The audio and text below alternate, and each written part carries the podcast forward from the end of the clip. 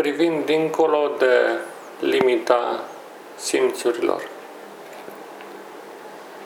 Percepția care o avem despre lume și viață, despre ce se află în jurul nostru, este în mare parte construită de ceea ce ne oferă simțurile. La o primă analiză, fiind foarte sumare aceste date. Din cauza acestui număr restrâns de informații, noi ajungem involuntar la o concepție materialistă despre lume și viață, în care concepem că în afară de ceea ce numim materie, adică obiecte tangibile, nu există nimic altceva. Este adevărat. Evoluția societății umane a pus în valoare și forme de manifestare a existenței, să spunem așa, a realității, în maniere care nu sunt așa de vizibile, cum ar fi undele electromagnetice sau undele radio, cum le mai spunem. Cu toate acestea, viziunea noastră despre lume și viața a continuat să rămână preponderent materialistă. Realitatea este că în trecut s-a făcut un mare abuz de ce am numit imaginație, considerată realitate, pe faptul că mii de ani oamenii au crezut niște mituri care s-au dovedit a fi false și au imaginat tot felul de zeități, au inventat mitologii și metafizici care nu au fost cumva validate de realitate sau care au fost chiar împotriva a ceea ce numim acum bun simț. Cu toate acestea, realitatea în care ne aflăm este mult mai complexă decât ceea ce ne spun simțurile și odată cu descoperirea fizicii cuantice, cumva am început să înțelegem că tot ceea ce este vizibil se sprijină pe ceva invizibil și inaccesibil simțurilor noastre. Și uneori nici măcar celor mai performante aparate pe care le-am putea inventa. Mă voi întoarce acum către un subiect interesant în aceeași direcție, și anume percepția sfințeniei sau sacralității. Bineînțeles, în primul rând, a lui Dumnezeu. Noțiunea de Dumnezeu este foarte stranie. Cumva simțim că are un sâmbură de adevăr, dar până la proba contrarie ne îndoim în mare măsură. Este una de credință până la urmă să consider că Dumnezeu există. Dovezile sunt discutabile, pot fi interpretate în ambele sensuri, în sensul susținerii sau nesusținerii acestei teze. Până la urmă este o problemă de alegere personală și de interpretare a realității prin prisma considerării că Dumnezeu există sau nu.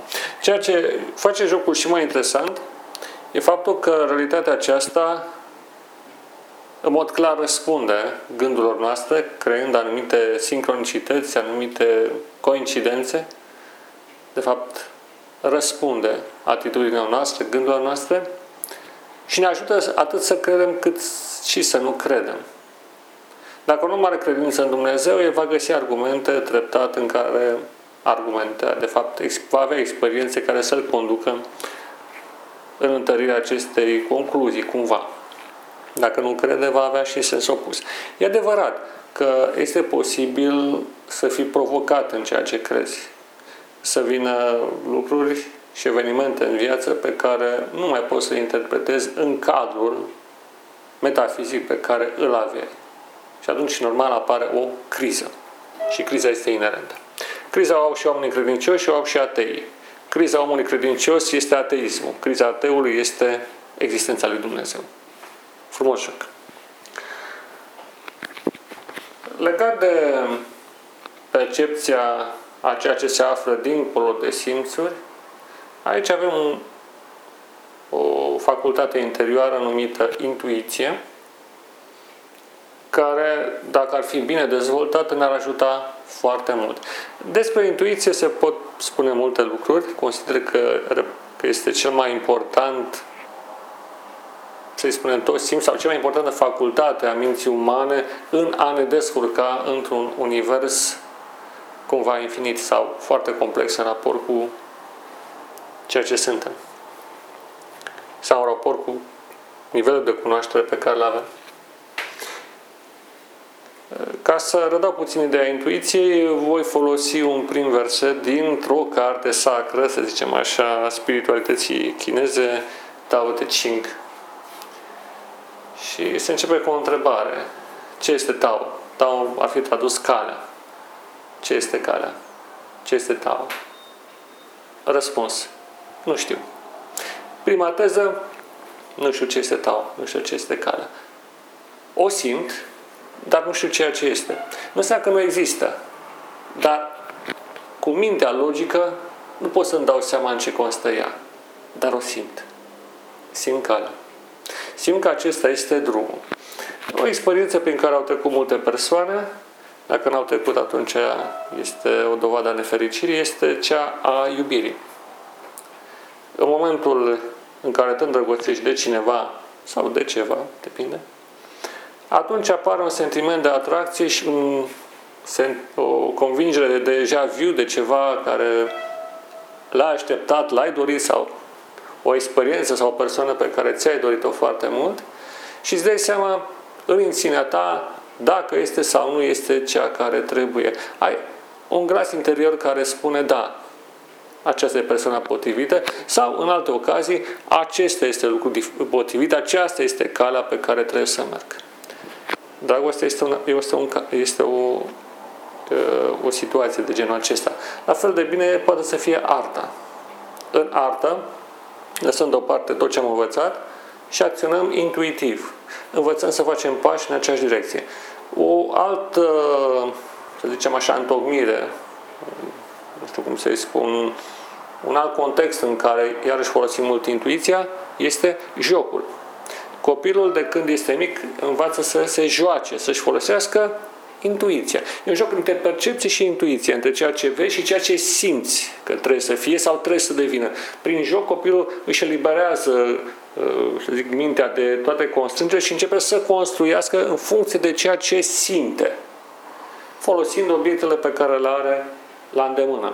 Din păcate, adultul uită această abordare primordială a vieții și care trebuie să rămână la lungul întregului, întregii traversări a secțiunii realității în care ne aflăm acum.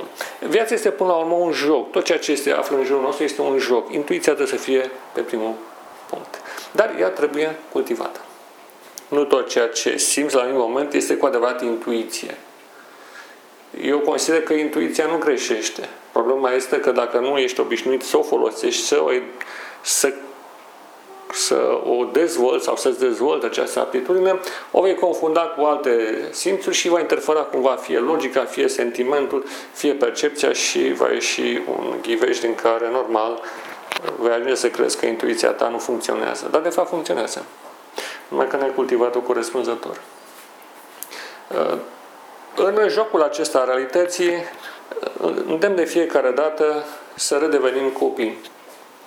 Copii în ce privește abordarea vieții. Un copil vede acest miracol al vieții și prima reacție a lui care este, este bucurie. Da, bucuria de a fi, de a exista, de a trăi, o bucurie inexprimabilă, necondiționată. Foarte frumos. După aceea, copilul ce face când îl lași în pace? Se joacă. Se joacă cu ce găsește în jur, se joacă cu el, se mișcă, dansează, cântă.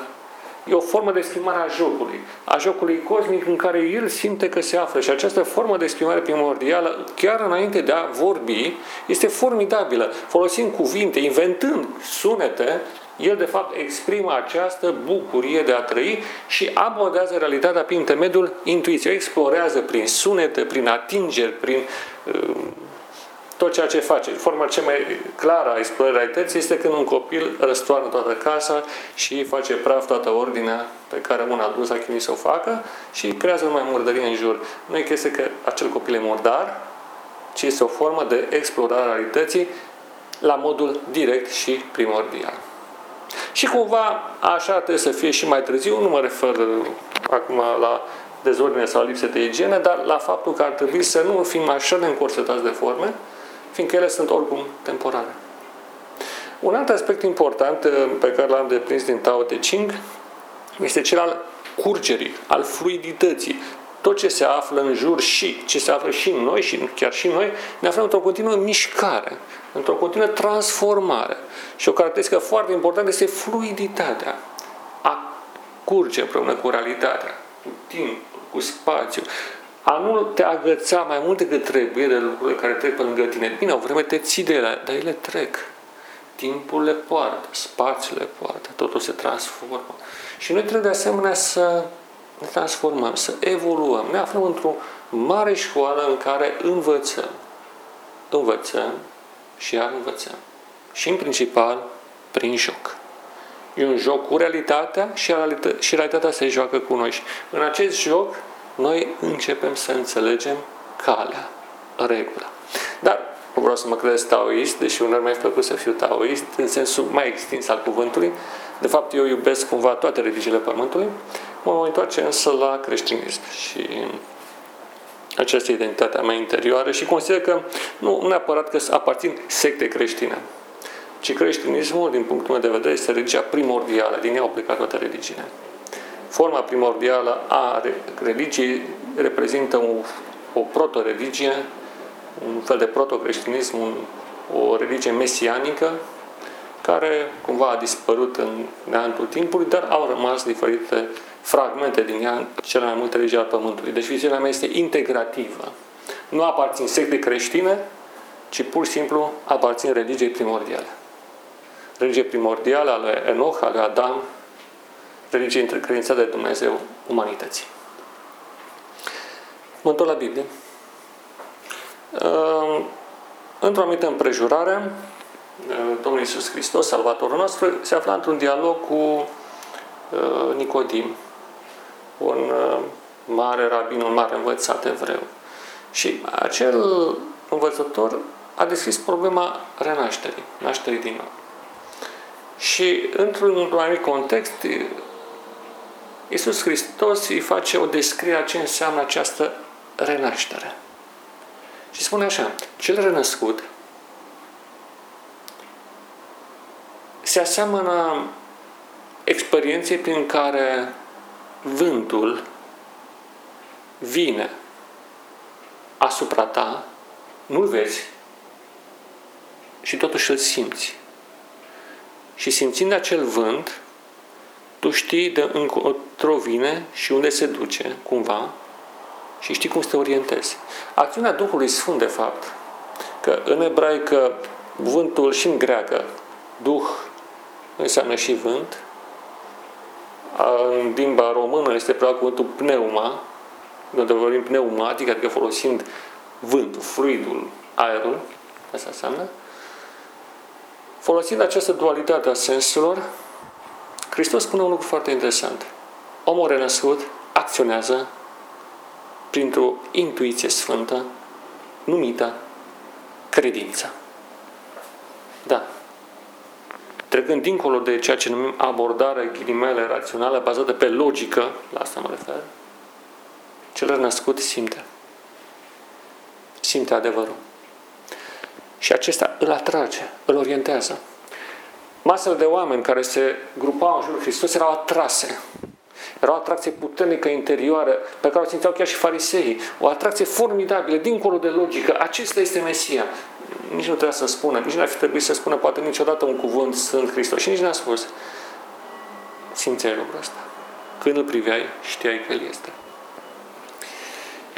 Acest simplu, bine, sunt multe de spus, fiindcă v-am spus, așa cum am precizat, intuiția necultivată conduce în rătăcire și de dovadă sunt multe religii absurde care apar în lumea aceasta sau viziuni absurde. Dar lăsând la o parte extremele, o intuiție corectă, bine cultivată, te conduce invariabil la Dumnezeu. Și un prim aspect al acestei intuiții este simțul sacrului simțul prezenței lui Dumnezeu. Nu-L vedem pe Dumnezeu. Dar El totuși există. De ce? Fiindcă simțim lucrul acesta. Undeva în interiorul nostru, intuiția spune, da, El este. El este. Și dacă am cultiva acest simț interior, el ne-ar conduce de fiecare dată la alegerea corectă. Și aici este calea extraordinară pe care a deschis-o renașterea. Nașterea din nou, renașterea. Nu place mult să zic renaștere, este mai, mai corect gramatical. Și anume, treci de la abordarea bazată pe bine-rău, pe logica aceasta, de la, treci de la lege, la o intuiție sfântă, în care simți.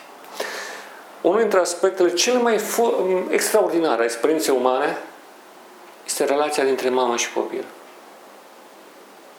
În care cei doi au o legătură așa de puternică la nivelul intuiției, încât mama simte imediat ce se întâmplă cu copilul și copilul simte ce se întâmplă cu mama. Iar această legătură nu se rupe niciodată. Chiar dacă noi uităm sau ignorăm, ea rămâne acolo. E o legătură pentru veșnicie, chiar și dincolo de mormânt. De asemenea, o relație de iubire autentică creează această sincronicitate, de fapt, această sincronizare între două inimi. Și realitatea că noi simțim cu inima și mai puțin cu mintea. Mintea interpretează, inima simte. Și dacă această cale a inimii ar fi bine educată și eliberată de tot ceea ce o distorsionează, atunci am ajunge rapid la copacul vieții și la nemurire. Însă despre toate acestea vom vorbi într-o ocazie viitoare. Până atunci, nu uitați.